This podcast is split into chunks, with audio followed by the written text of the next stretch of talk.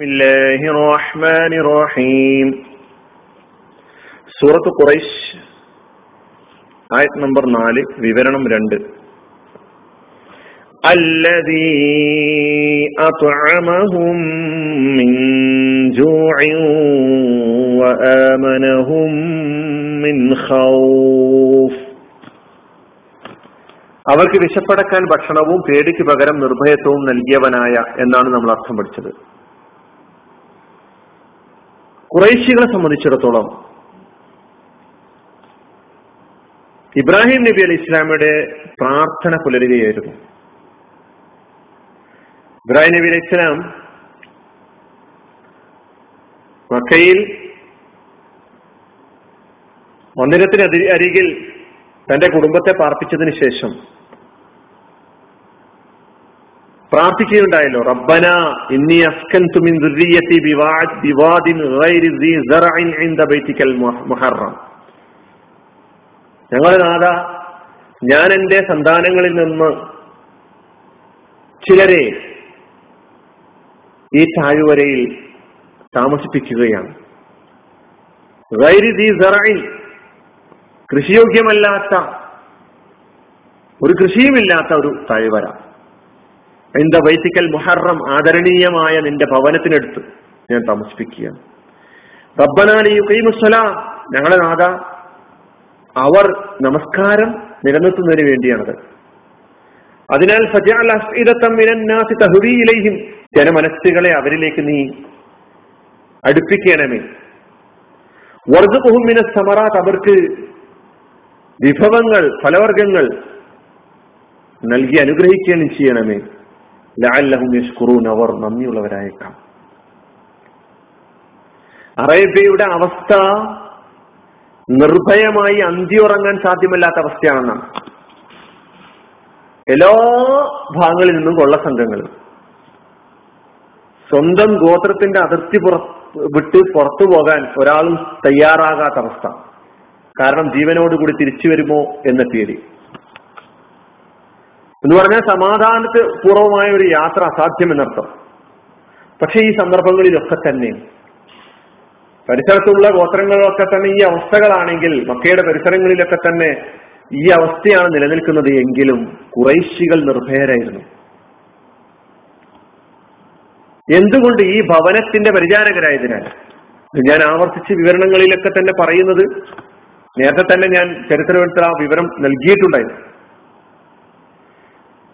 അപ്പൊ ഇന്നും ലോകം അഭിമുഖീകരിക്കുന്ന ഒരു പ്രധാനപ്പെട്ട രണ്ട് പ്രശ്നങ്ങളിലേക്കാണ് ഈ ആയത്ത് വിരൽ ചൂണ്ടുന്നത്. ഒന്ന് വിശപ്പാണ്. പട്ടിണിക്കോലങ്ങൾ നാം നിത്യേന വാർത്തകളിലൂടെ വാർത്താമാധ്യമങ്ങളിലൂടെ ഫോട്ടോകളിലോ കണ്ടുകൊണ്ടിരിക്കുകയാണ്.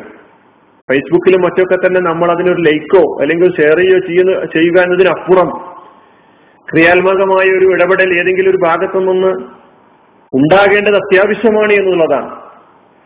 വിശപ്പിന്റെയും പേടിയുടെയും വാർത്തകൾ ഭയത്തിന്റെയും വാർത്തകൾ.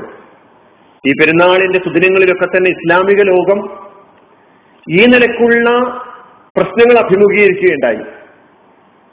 ഈ ഭയവും ഈ വിശപ്പും മനുഷ്യന്റെ ഈ മൗലികമായ പ്രശ്നങ്ങൾ പരിഹരിക്കാൻ അള്ളാഹുവിന്റെ ദീനിന് മാത്രമേ സാധിക്കുകയുള്ളൂ.